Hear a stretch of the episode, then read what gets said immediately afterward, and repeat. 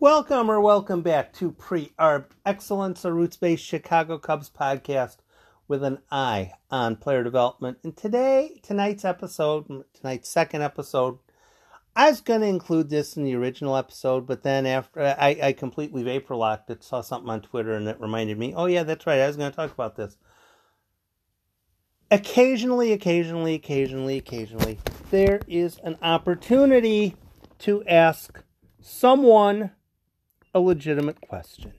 The opportunity to ask someone a legitimate question. And tonight, Mick Gillespie was calling the Smokies game on Marquee Network with Jody Davis helping him out. Now, I don't know how far back of a Cubs fan you go, but Jody Davis was a rather iconic Cubs backstop in, let's see, 1981 to 1987, somewhere in that range. Um, very popular. And at some point, Mick said, if you have any questions for Jody Davis, ask away. So it's like, you know, it sounds kind of tempting. I think I might ask him a question. So I asked him, since he was a Rule 5 draft pick, how did that work out with him as far as how, how soon did he know that he was going to survive the, you know, Rule 5 rigors? You have to stay on the roster for the entire season. He said he said that he knew right away. He's a bit confident, but uh, he was in a situation where he was he had been with St. Louis. St. Louis at the time had. Let me see if I can nail this. I'm I'm going to miss a name. They had Ted Simmons, who was really good. They had Steve Swisher, who'd been with the Cubs and had been a fairly decent catcher. They had somebody else who I'm completely vapor locking who was also really good. Then uh, one when they changed manager, they brought in Whitey Herzog to manage, and the first thing he did was bring in Darrell Porter to be their catcher. So now they have Darrell Porter and Ted Simmons, and Steve Swisher was a perfectly decent third option. So Jody Davis wasn't going anywhere in the St. Louis system, not at all, nowhere. He had no shot. So he was ecstatic to get drafted by the Cubs. And the Cubs were a horrible team at the time. And they plugged him in and he by the end of the season he was the regular starter.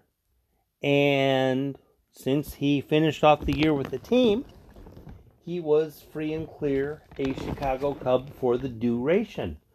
And when I talk about when you have a chance to ask someone a question, I'm talking about like a Jody Davis. Or if you have the chance to, you're on Twitter and you see somebody talking about asking, eh, feel free to ask a draft question. Or, you know, like Joe Doyle from MLB.com, or, you know, somebody who actually knows what they're talking about, not me who's, you know, uh, trying to figure things out as I go. But, you know, people who actually know what's going on, know the subject, know the topic really well. If you're asking someone, for instance, a draft question, the kind of question that seems kind of silly now, considering the draft is going to be in June or July, is something like who are the Cubs going to draft? Well, first off, you don't know what selection they're going to have. You don't have any idea who's going to be injured, who's going to step up, who's going to have a fantastic year. The types of questions that you would ask a draft expert now would be more along the lines of like, where do you see the drop off points? Because, you know, right now, uh, people that I'm seeing are talking about one to three, one to four, you'll probably have some really good talent. Then four through about 12, you have a really nice uh, in between group of like 50 guys, guys who are 50s on the Fangraphs sort of list. Then below that, you have a whole bunch of guys who are 45s. It's a nice, deep draft as of now, as opposed to a really top heavy draft where you have like a Bryce Harper and then a huge drop off. You have three guys who are really good, and then you have eight or nine guys who are not quite as good.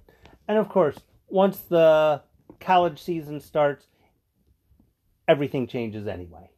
But yeah, when someone is on a broadcast, especially a minor league broadcast, because if there's a minor league broadcast, trust me, they are not going to get thousands and thousands and thousands of people sending in tweets asking questions. If you can ask a question that is reasonable for the person you're asking the question, if you ask a reasonable question, you'll get a good solid answer. I love the answer I got because I was unaware that the uh boy, who was that third catcher that they had?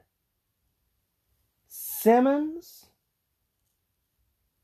Porter.